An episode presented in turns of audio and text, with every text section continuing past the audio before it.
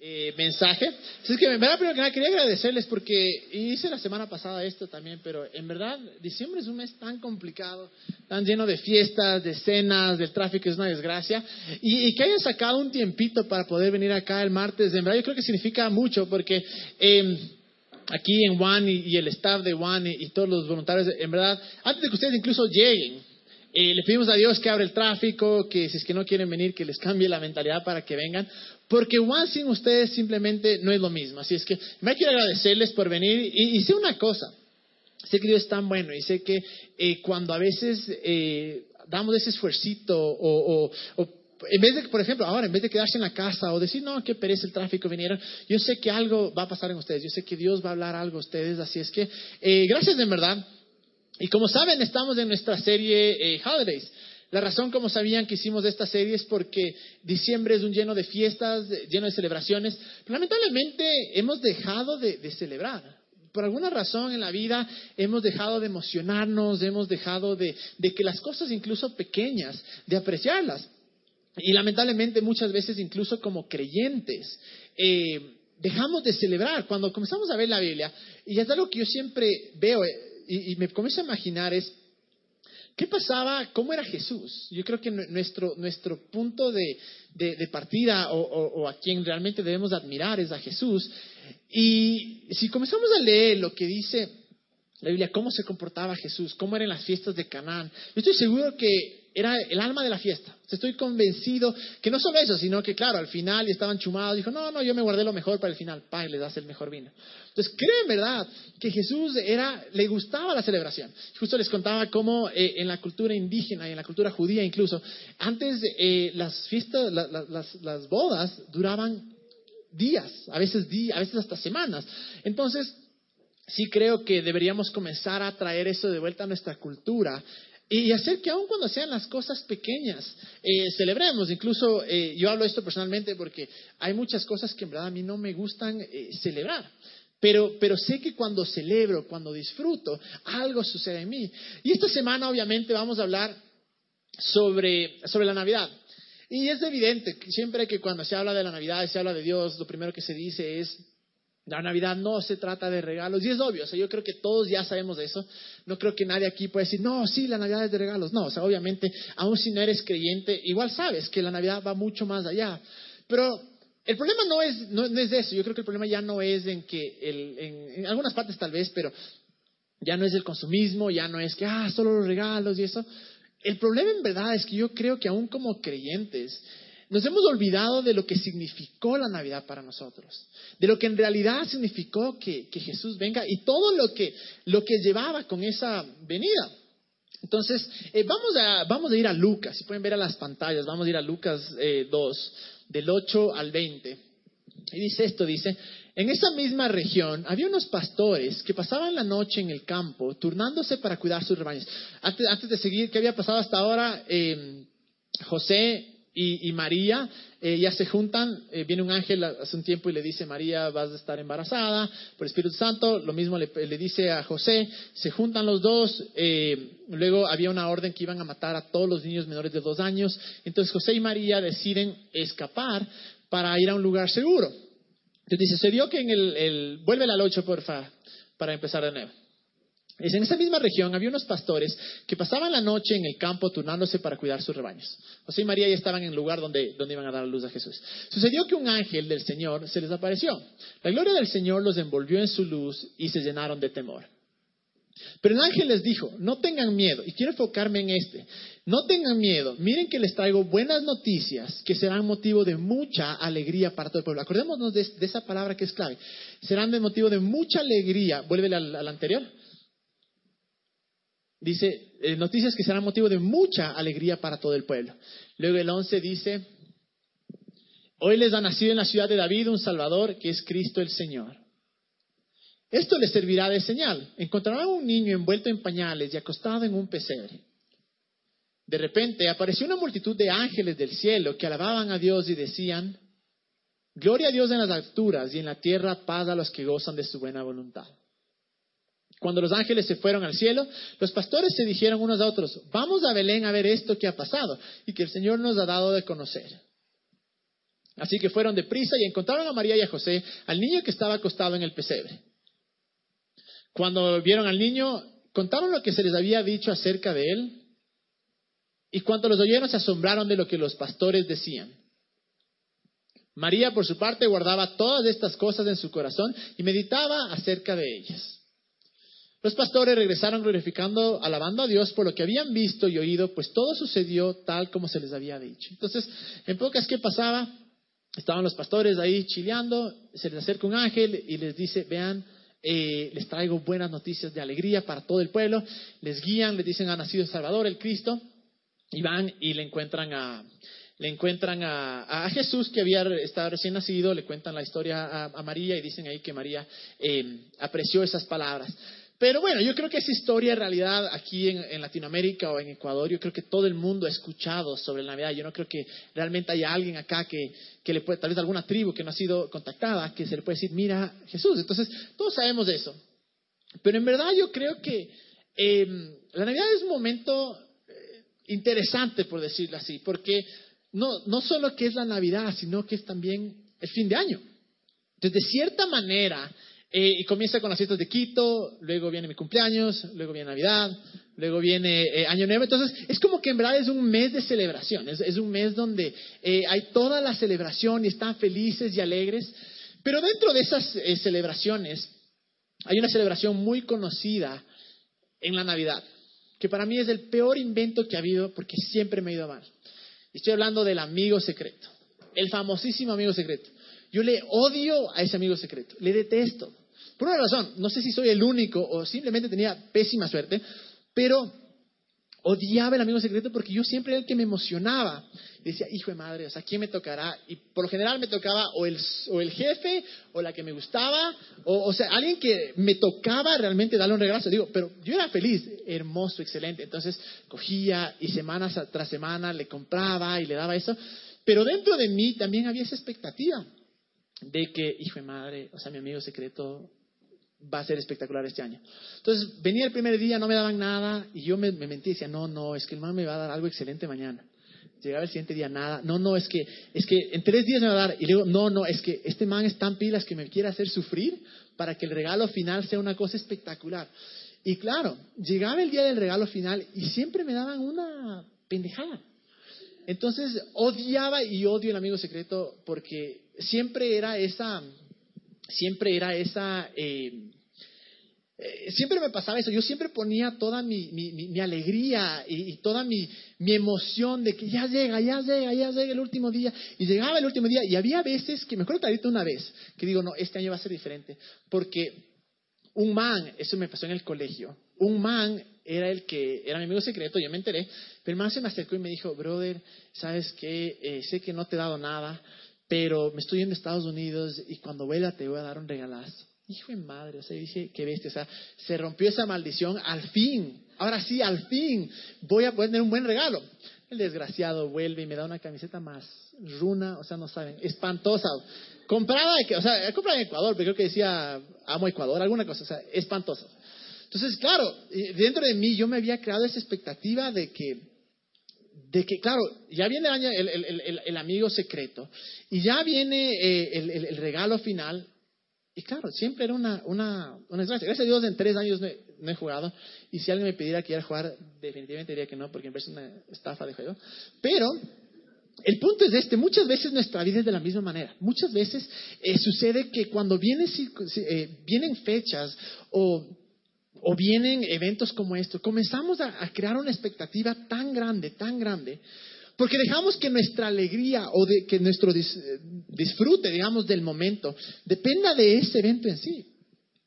Y claro, lo que sucede es que muchas veces cuando nuestra alegría depende de algo más, o depende de algo que no sea sólido, o de algo que, en verdad no sea em, Jesús, es un punto en el que nuestra alegría va a ser muy, muy fluctuante, porque si comenzamos a dejar que nuestra alegría dependa de que, ahora voy a definir alegría, porque alegría y felicidad en verdad son diferentes. Alegría se asemeja mucho más a la palabra que está en la Biblia, alegría también está en la Biblia como leímos, pero que es la palabra gozo. Alegría en realidad viene del interior, viene, es algo permanente. Eh, permanente, algo que aun cuando tal vez las circunstancias no son las mejores, de cierta manera sigue funcionando. Pero en cambio la felicidad, la felicidad es algo externo, es algo que solo es por el momento, es algo que cuando cambian nuestras circunstancias inmediatamente varían. Pero el problema es cuando nosotros comenzamos a dejar que nuestra alegría dependa de algo, de alguien o de alguna cosa. Entonces, como sabemos, vivimos en un mundo completamente imperfecto. Y cuando dejamos, pensamos que, claro, llega Navidad y decimos, hijo y madre, ahora sí, va a estar todo excelente porque me van a regalar un iPhone, o me van a regalar unos zapatos, o me van a regalar, qué sé yo, una camiseta del Barcelona. Digo, hijo y madre, o sea, va a ser lo mejor de la vida. Pero ¿qué pasa? Llegan y, disfrutas un momento y luego sí es como que, hijo y madre, ¿y ahora? Y la verdad es esta, yo creo que cuando comenzamos a entender este principio, cuando comenzamos a entender esta verdad, que nada nos va a satisfacer o que nada en realidad nos va a hacer alegres, a menos que nuestra alegría sea basada en una cosa, en Jesús. Esas, qué sé yo, o sea, no, no, no sé en verdad qué, le habrán pedido a Papá Noel este año, pero esas eh, ese iPhone que están esperando, o ese pinta uñas, no sé si es que es algo que las mujeres piden por Navidad o no, pero esa churera o la, que te aplana el pelo o lo que sea, esas cosas que piden, no sé si, o sea, por más que crean que eso les va a traer felicidad, alegría, en realidad no les va a traer alegría a menos que encontremos la alegría primero en Dios. Y yo creo que había una persona acá en la Biblia que se llamaba David. La Biblia nos dice que David era, eh, era el rey David, nos dice que era el primer, eh, no el primer, dice que era una persona que tenía un corazón conforme al de Dios. Es decir, una persona que vemos que el, man falló vez tras vez, pero vemos que en verdad el man tenía una relación con Dios espectacular. Y en uno de sus momentos duros, escribe esto que está, que está en Salmos 51.12, dice, devuélveme la alegría de tu salvación, que un espíritu obediente me sostenga. Pero encontré, enfoquemos esa parte que dice, devuélveme la alegría de tu salvación. Es un momento cuando David escribe este que estaba realmente destrozado, que estaba eh, eh, sin salida.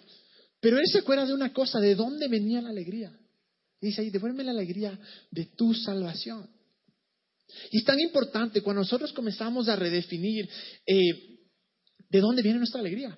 Porque si volvemos a, esa parte que le dije que nos enfoquemos, que está en Lucas 2.10, y miren lo que dice, justo en el pasaje que leímos hace un rato, dice, pero el ángel les dijo, no tengan miedo, miren que les traigo buenas noticias que serán motivo de mucha alegría para todo el pueblo. De mucha alegría para todo el pueblo. Buenas noticias. Yo creo que cada vez que los ángeles hablaron de Jesús, cuando se acercaron a José, cuando... Eh, a María o cuando aún ya iban a, decir a todo el mundo y les dijeron a, los, a estos pastores, siempre encontramos un denominador común, que es la alegría. Siempre cuando se hablaba de Jesús iba de la mano de las buenas noticias y de la alegría. Lo que me preocupa es que lamentablemente muchas veces los creyentes somos los tipos más amargados, menos alegres, los que en las fiestas nos damos primeritos. En las bodas nos vamos primeritos. Y en verdad pasamos todo el día súper amargados, súper eh, estresados. Somos los que peor les tratamos a las personas. Pero la verdad es esta. Si es que nosotros empezáramos a creer el Evangelio, que el Evangelio en realidad significa nuevas noticias, que es lo que Jesús hizo por nosotros. Si comenzáramos a, entender esas nuevas noticias, o comenzáramos a creer que Jesús es la alegría, que las nuevas buenas noticias son alegría, tal vez nuestra vida cambiara tal vez no seríamos tan amargados. Yo les digo porque muchas veces, obviamente, mi, camino, por decirlo así, eh, con Dios ha variado mucho. Hace muchos años, hace bueno, muchos, unos seis años, eh, yo me acuerdo que la manera en la que yo predicaba o hablaba o, o trataba con las personas era muy diferente a la de ahora. Era todo serio, trataba de poner una, una máscara, tratar de hacerme el perfecto. Eh, incluso muchas veces eh, usé la manipulación, usé el control. Y claro, porque yo pensaba, si es que tan solo les hago tener miedo, o, si tan solo me pongo firme, la gente va a decir, ay, hijo de madre, esto sí vale. Ahora sí voy a seguirle a Dios. Y obviamente es, una desgracia eso. Pero el momento que comencé yo a entender esta frase que decía, buenas noticias que traerán alegría, mi vida comenzó a cambiar. Porque yo, yo creo con todo mi corazón que si es que nuestro mensaje no es lleno de alegría, entonces no es del Evangelio. Y es lo que hacemos aquí semana tras semana. Tratamos de decir buenas noticias porque de eso se trata. Jesús realmente es buenas noticias. No podemos separar la alegría del Evangelio. La alegría es un tema central no solo en el Evangelio, sino incluso en toda la, en toda la Biblia. Y como les digo, qué pena me da cuando somos conocidos como creyentes y somos los más bravos.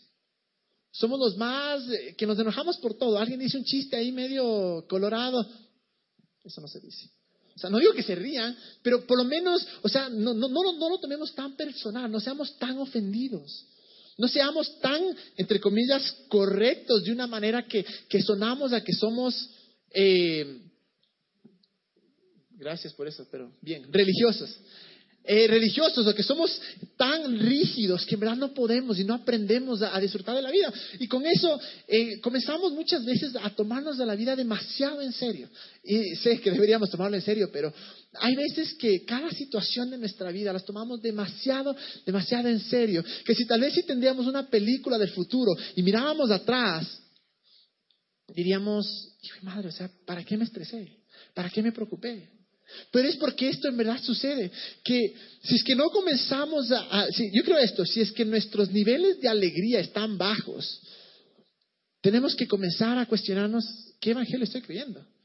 ¿O qué es en verdad lo que yo creo en mi corazón? Lo que pasó una vez en mi vida es que yo decía, no puede ser que yo sea más feliz sin Dios que con Dios. Porque había caído en un estado de depresión, en un estado de, religiosidad, de legalismo, donde puede decir, en verdad, a veces era mejor sin tener que preocuparme de un Dios que está enojado conmigo, de un Dios que es tan controlador, que me dice, haz esto, haz esto, haz esto, haz esto, y que si me fallo, estoy fregado.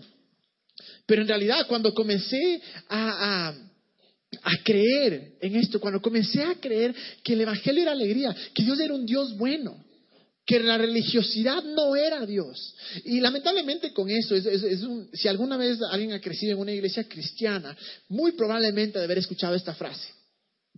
Jesús no es religión, es relación. Y la frase suena bonita y es verdad. El problema es que por más que esa frase sea verdad, nosotros no la vivimos. Muchas veces los creyentes no vivimos y hemos convertido el cristianismo en una religión más que si es que haces esto, estás bien. Si no haces esto, Dios te va a castigar. Porque ¿qué hay de alegría? En el que si obedezco, Dios está feliz conmigo y Dios me va a bendecir. Es normal. Es el mundo. Cuando tú haces bien, el mundo te da bien. Cuando haces mal, te da mal. Eso no es alegría, es normal. La alegría viene cuando tú entiendes que aún cuando fallas, Dios te bendice. Que aún cuando fallas, Dios te acepta. Que aún cuando estás alejado de Él, Él te sigue amando. Ahí es donde viene la alegría. Ahí es en realidad donde viene la gracia. Y ahora que viene la Navidad, deberíamos de verdad enfocarnos en, ¿somos alegres o no somos alegres? Y esto también, una vez, una vez me acuerdo que me sentaba con un amigo y él me decía, loco, el problema de lo que tú dices es que si es que tú, solo date cuenta de esto, me decía, en el tiempo va a pasar. Si tú sigues predicando o hablando de este evangelio demasiado bueno, si tú sigues contándole a las personas de lo bueno que todo está hecho, que, que Dios les ama incondicionalmente, que Él te bendice, no por lo bueno que sea, sino por Jesús, la gente se va a desatar. Y la gente va a, a, aprovecharse de ese evangelio y la gente va a abusar. Y, entonces lo que tienes que hacer, me decía, es, tienes que mezclar las buenas noticias con un poquito de malas. No lo decía así, pero es bueno. Tienes que mezclar las buenas noticias, decir, sí, Dios te ama incondicionalmente, pero, pero si es que fallas. Dios te bendice, pero, si es que no obedeces. O, Dios en verdad te ha hecho libre, pero si es que no haces exactamente todo lo que Él te dice. Y, de cierta manera uno comienza a tener una imagen de Dios que no es el Padre, sino es un jefe. ¿Y si le, le hice daño a mi jefe? Y nos olvidamos que Dios nos ha dado libertad y nos ha creado para libertad. Y que esa libertad es la que nos lleva en realidad a, acercarnos. Y la pregunta es, si antes de conocerle a Dios éramos gente llenos de, amargura, llenos de malas noticias, llenos de, eh, de desánimo, cuando conocemos a Dios o cuando conocemos las buenas noticias o la alegría del Evangelio, nuestra vida debería cambiar. Deberíamos en realidad ser las personas más alegres en este mundo. Yo digo, deberíamos ser el alma de la fiesta. Deberíamos ser que cuando dicen, hijo de madre, el país se va a la miércoles, decir, no, tranquilo, hay esperanza. Yo, yo me pongo culpable porque soy de los que más me quejo. Pero en verdad deberíamos cambiar. De verdad deberíamos comenzar a decir, no, ¿sabes qué? No importa. Algo bueno va a salir. Lo que pasa es que hay gente que es tan negativa en verdad que dices, no, tranquilo, algo bueno va a pasar. No, no va a pasar nada más. No va a pasar nada. Pero ve, brother, es Ecuador, o sea, no, va a mejorar. Y, comenzamos a, tomar esa perspectiva también. Pero ¿qué pasara si en verdad comenzáramos a decir, no, vamos a ser gente alegre? Yo les digo que, en realidad, yo creo con todo mi corazón que, que la alegría es un tema central de Dios.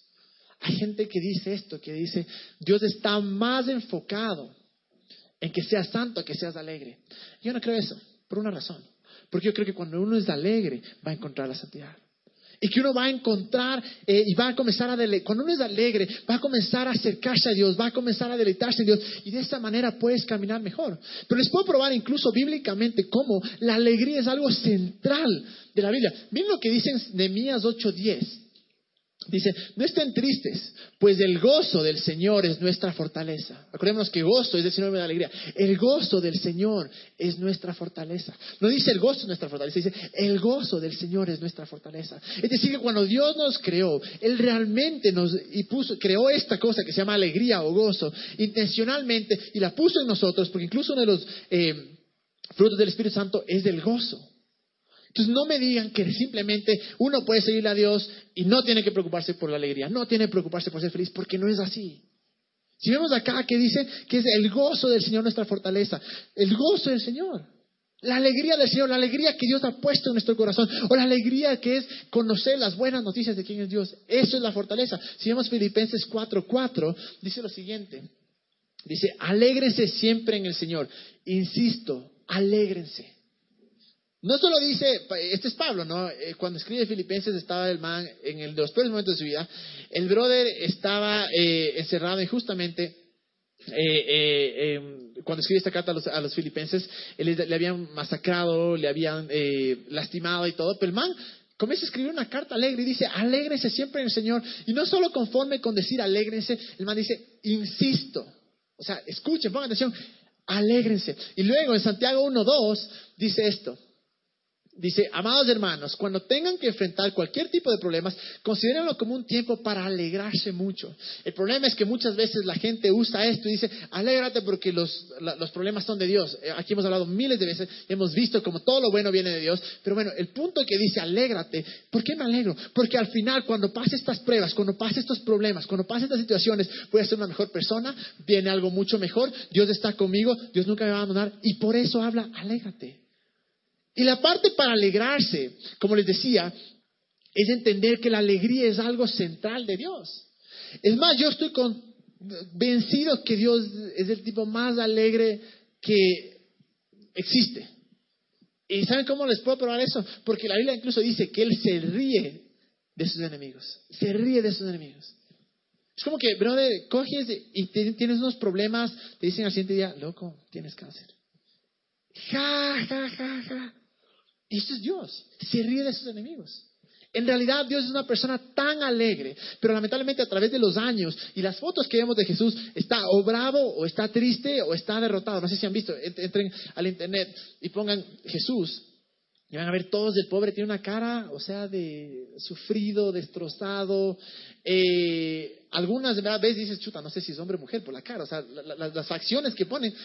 Pero cuando comienzas a entender un Dios alegre, cuando comienza a entender que Dios es, eh, es feliz, porque es la diferencia, como les decía, entre la religión y, Dios, entre la religión y el Evangelio. Y sé que todos podemos, o muchas personas podemos saber de memoria esta frase que dice, sí, Dios no es religión, es relación. Es verdad, 100% verdad, pero una vez más, no la vivimos de esa manera. Por más que la digamos, por más que la recitemos, por más que tratemos de convencer a la gente con eso, Simplemente la gente no lo compra porque dice, brother, estás viviendo en una religión más. Es la diferencia esencial entre la religión y, el Evangelio, que son las buenas noticias, porque yo creo que son completamente apuestos. Lo que te dice la religión es esto, es, compórtate, actúa bien, deja de pecar. Luego, cuando dejes de pecar, vas a poder creer, porque de cierta manera Dios te va a aceptar. Y cuando comiences a creer, ahí vas a sentirte que perteneces. Entonces comienzas comportándote, luego ya, ya, pucha, dejé de tomar, dejé de, de ver yuchas, ahora sí, ya. Entonces, ahora sí puedo creer, estoy limpio para creer. Entonces comienzas a acercarte a Dios y comienzas a creer y ya como ya te comportaste, como ya creíste, ahora sí puedes pertenecer, ahora sí puedes decir que soy hijo, ahora sí puedes decir que, que Dios me ama, ahora sí puedes decir que Dios me bendice. Es lo que la religión te dice. Pero ¿qué hay de alegría en eso? Absolutamente nada. ¿Qué hay de gracia en eso? Absolutamente nada, porque solo estás dependiendo de lo que tú puedas hacer, lo que te dice el Evangelio y lo que Jesús vino a decirnos y la manera en la que Jesús nos eh, vivió su vida es completamente diferente, es completamente al revés. Te dice, pertenece, pertenece. No importa lo que creas, pertenece. No importa lo que hagas, pertenece. Es, impresionante acá, el otro día una persona me decía, oye, Yahuamba, gente solo creyentes. Digo, no. Hay gente que todavía no sabe si cree o no cree. ¿Y por qué vienen? Porque se sienten que pertenecen. Porque eso es lo que hacía Jesús. Jesús se acercaba a las personas y les daba esta sensación de pertenencia, esa sensación de que estás salvo conmigo, estás seguro conmigo. Y si nosotros comenzáramos a vivir de esa manera, es la cultura que queremos creer acá, porque es el primer paso para lo que se viene, que es creer. Pero si comenzáramos en verdad a hacer que la gente a nuestro alrededor se contagie de nuestra alegría y se contagie de, nuestra, de, de algo que tenemos en nuestro interior, que tal vez no lo sepan explicar, pero nosotros sabemos lo que es, y comiencen a pertenecer, comiencen a sentirse seguros de un lugar, comiencen a venir acá, Juan, y digan, aun cuando no creo, me tratan tan bien, me dan bebidas gratis, en verdad es espectacular. Porque muchas personas han llegado así y se han quedado y ahora conocen, y ahora creen en Dios. Y eso es lo que hacía Jesús. Y luego de creer, luego de, de, comenzar a pertenecer, cuando comienzas a sentir esa pertenencia, que Dios te ama sin importar lo que haya pasado, que Dios te ama aún sin importar lo que tú creas, Luego viene la segunda parte. Comienzas a creer. Porque comienzas a sentir ese amor tan grande, comienzas a sentir ese, ese, eh, ese deseo que tiene Dios de bendecirte, comienzas a sentir que por alguna razón vienen las personas acá cada martes, algo debe haber, y comienzas a creer, tal vez con cosas pequeñas. Y luego, obviamente, el resultado final es, comienzas a comportarte, que es nada más que comienzas a hacer lo que Dios te dice, comienzas a actuar de la manera que Dios te dice. Pero una vez más, eso es alegría. Saber que no tengo que hacer todas estas cosas para pertenecer. Que no tengo que hacer todas estas cosas para que Dios me ame. La alegría es saber esa. Que soy aceptado en Dios. Que ya soy bendecido. Yo puedo, y yo sé que muchas veces me dicen, eh, este, este mismo pana me decía, brother, lo que tú dices es muy peligroso, porque si tú les dices a las personas,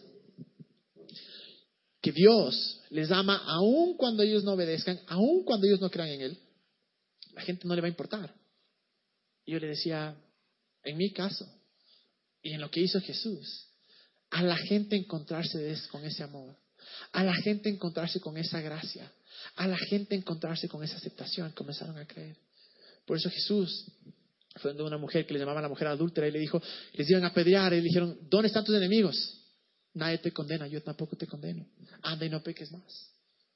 Porque primero siempre viene eso, viene la gracia, viene el amor de Dios y con eso debería venir la alegría. Porque de qué nos alegramos? De que somos aceptados, de que somos bendecidos y que en verdad, si es que no tenemos, si es que nuestras creencias o si es que nuestra vida diaria no es una vida alegre, yo creo que deberíamos evaluar, en verdad, ¿qué creemos? Yo sé que los momentos que cojo y me deprimo es cuando en verdad digo, chuta, tal vez no va a pasar.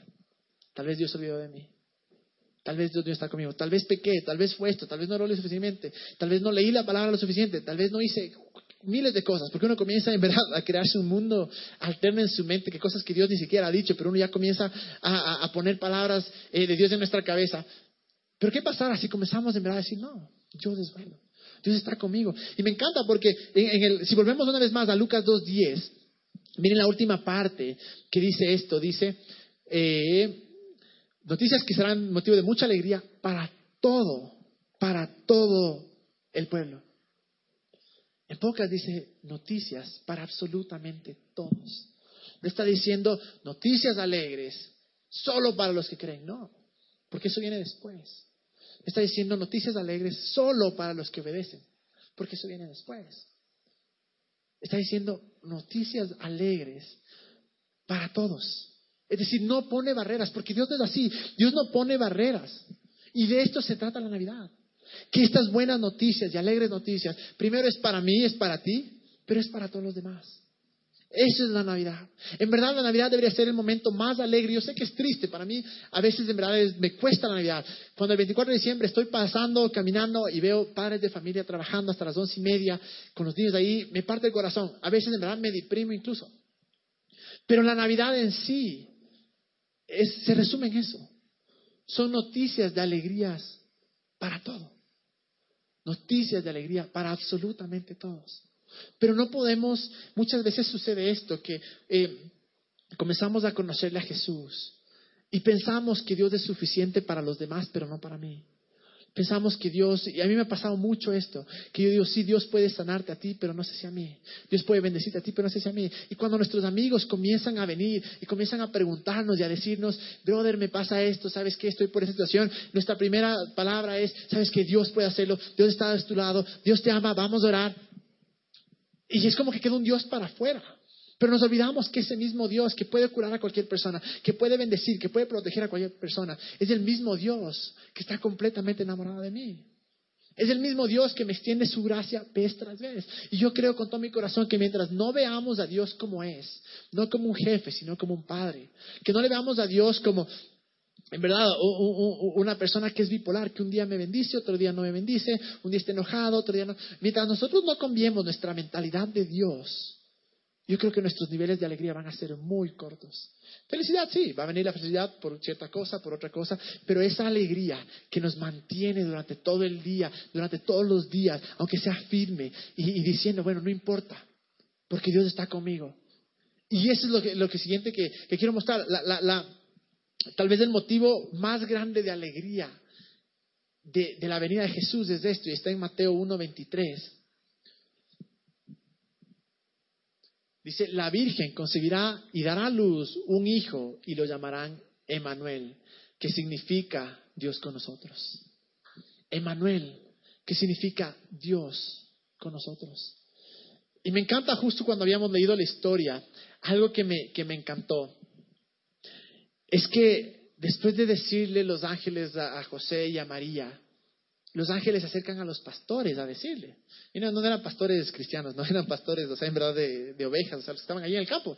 Que los manes en verdad eran sucios, eran rechazados, ellos no cumplían la ley porque no podían cumplir la ley, porque pasaban, una vez más, eh, involucrados, metidos con las ovejas. Entonces, no era, el ser pastor no era una, una, un hombre de honra, no era, no era que, bestia, qué increíble, eres pastor, no, para nada, es más, e, era, era, era una profesión, por decir así, que no era muy, muy aceptada o valorada. Pero a ellos es a los que se les acerca eh, los ángeles a decirles. Yo creo que es por una razón. Porque tal vez, si es que se acercaba a, los doctores o se acercaba a la gente más conocida o a los judíos, a los, a los ¿cómo se llaman? A los, a, los estudiosos de la Biblia, a los fariseos. Tal vez ellos hubieran dicho, claro, el ángel se me acercó a mí porque yo he hecho esto, esto, esto, esto y esto. Y el ángel vino a mí porque soy tan espiritual, porque me conozco todas las escrituras, porque yo no he pecado, porque yo no hago esto. Y claro, hubiera sido así, o sea, normal. Así, así es el mundo. Haces bien, te van bien. Pero los ángeles se acercan a los pastores por una razón. Porque los pastores, yo creo que dijeron, ¿por qué a nosotros? No nos merecemos nada. No somos nadie. Y ese es el punto de la historia. Que la historia de Navidad es una historia de gracia. Que cuando no nos merecíamos absolutamente nada, Él nos dio absolutamente todo. Y eso es lo que nos tiene que llenar de alegría. Y que no solo, como decíamos, ahí dice, eh, Emanuel, Dios con nosotros, siempre con nosotros, siempre con nosotros. Una vez escuché, eh, y sé que he escuchado muchas cosas, he leído muchas cosas, pero les cuento porque eh, había gente que dice, eh, sí, y, sabes qué, yo estaba en una época en mi vida que comencé a hacer esto y Dios se alejó de mí. Una vez, incluso, va a parecer chiste, pero me pasó esto, me acuerdo que, un, un, predicador se paró al frente y comenzó a decir, ¿qué pasa con el Espíritu Santo cuando entras a una discoteca? ¿Qué pasa con el Espíritu de Dios cuando entras a una discoteca? Y la mayoría de gente decía, se va, se va, se queda afuera, se queda afuera. Y decía, hijo de madre, o sea, qué feo vivir así. Y era como yo vivía. verdad, esa era la, la, la, cosa que yo vivía. Pero cuando aquí dice que es Dios con nosotros, porque no, ojo que no dice Dios con nosotros si es que hacemos esto. No. Nos dice Dios con nosotros, punto. Y esas son las buenas noticias. Que no solo es, está con nosotros, pero en Romanos 8 dice que Él es por nosotros. Es fácil decir, sí, Dios está conmigo, pero Dios es por ti, es otra cosa.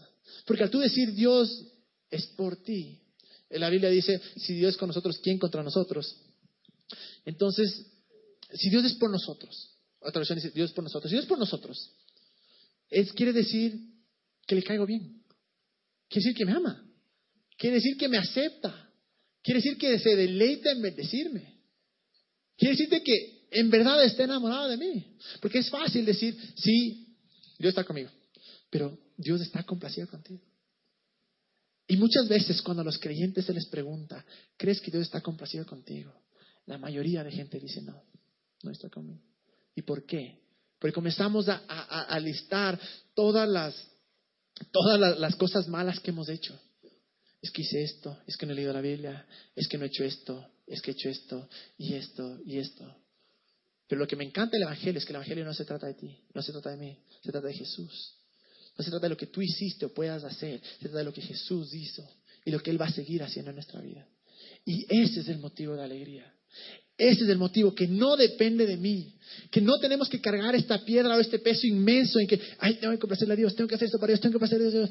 Porque yo viví muchos años de mi vida así y no era alegría, para nada alegría. Un día me levanté y le dije, Dios, si es que esto es seguirte, no quiero seguirte. Gracias a Dios, pocos días después alguien vino y me habló de la gracia y me transformó por completo.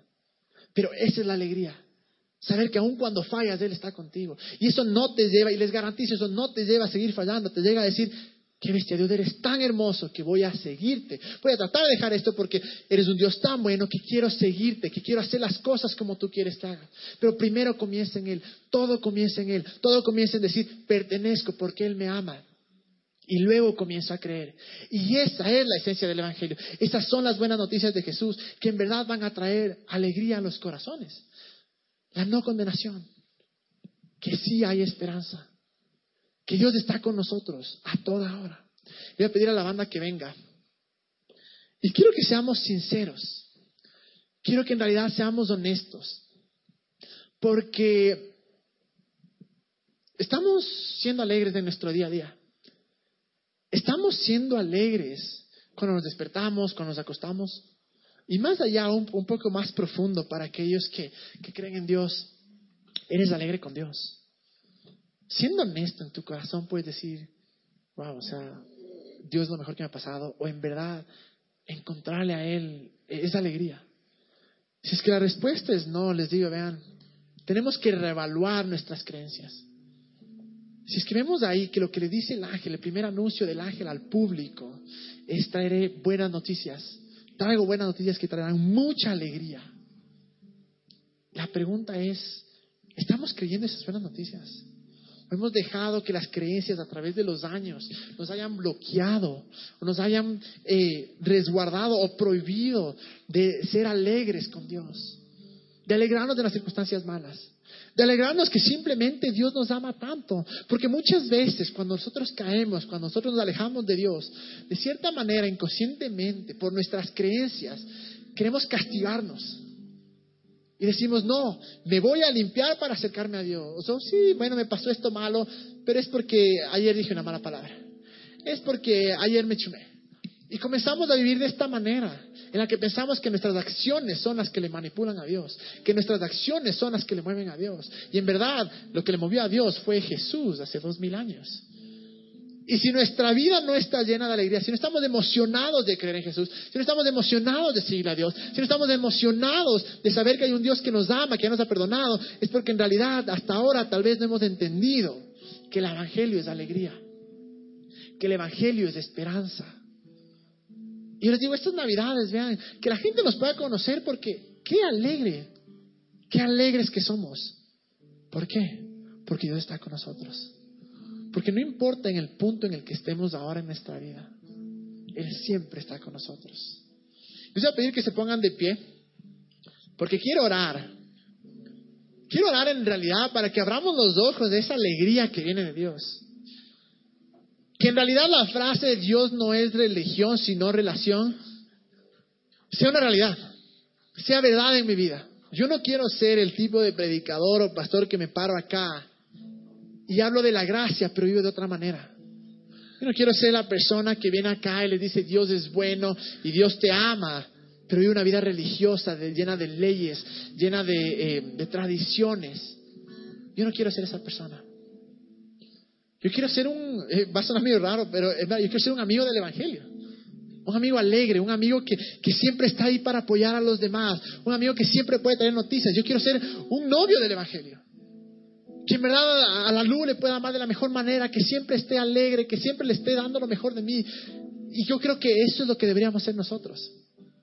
Cuando entendemos de ese versículo que es tan clave, tan clave que dice buenas noticias de alegría, porque para cada noticia mala en nuestra vida, siempre hay una buena noticia de Dios. Y la noticia de Dios es mucho más grande. Estoy enfermo, la buena noticia es que Dios ya me sanó. Estoy sin trabajo, la buena noticia es que Él suple todas mis necesidades. Estoy deprimido, la buena noticia es que Él ya puso gozo en nuestro interior. Y que esta Navidad en verdad sea un motivo de alegría. Que en verdad podamos decir, hijo de madre, o sea, gracias a Dios. Y, voy a hablar a, la gente que ha estado en la iglesia por mucho tiempo y que se ha quemado. Se ha quemado por la religiosidad, se ha quemado por gente bien intencionada, tal vez te puso muchas reglas o, te pusieron mucha condenación, o incluso tú tal vez dejaste que tu mente y que, y que tu doctrina, tu teología se meta entre tu relación de tú y Dios. Y llegaste a un punto en el que despertaste y dijiste, no quiero saber nada más de Dios, no quiero saber nada más de una iglesia, no quiero saber nada más de la Biblia, simplemente soy feliz, soy alegre sin Él. Y a veces sucede. Pero cuando encontramos la alegría en Dios, cuando encontramos esas buenas noticias, estoy seguro que todo cambia. Y la razón por la cual estoy aquí parado y la razón por la que Juan empezó, y ustedes ven voluntarios que vienen semana tras semana, es porque en algún punto dijimos esto vale la pena. Nadie nos obliga. Y yo sé que nadie acá viene obligado. Nadie ni siquiera nos paga. Sería hermoso, pero nadie nos paga. Y venimos solo por una cosa. Porque nos acordamos de la alegría que es las buenas noticias. De lo alegre que nos hace Dios. Si os pedir que cerremos nuestros ojos antes de adorar. Y te damos gracias, Dios, porque en verdad eres un Dios espectacular.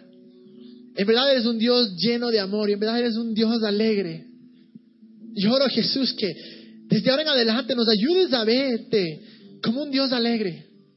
Que cada vez que pensemos en ti no te veamos como un Dios tirano, como un Dios enojado, pero que te veamos en realidad como un Dios feliz, como un Dios que está de nuestro lado. Y oro, Jesús, que en cada momento de nuestra vida que hemos estado deprimidos o en cada situación en la que no hemos visto esperanza, yo oro que sea tu alegría, que sea tu gozo llenándonos. Que sea tu alegría, que sea tu gozo realmente volviéndonos a traer a ti, Jesús. Que para ti no ha pasado nada. Que tú sigues con nosotros y sigues viéndonos de la misma manera. Que sigues estando orgulloso con nosotros y sigues estando complacido con nosotros. Y algo que muchos, tal vez más de uno, necesitan escuchar esta noche.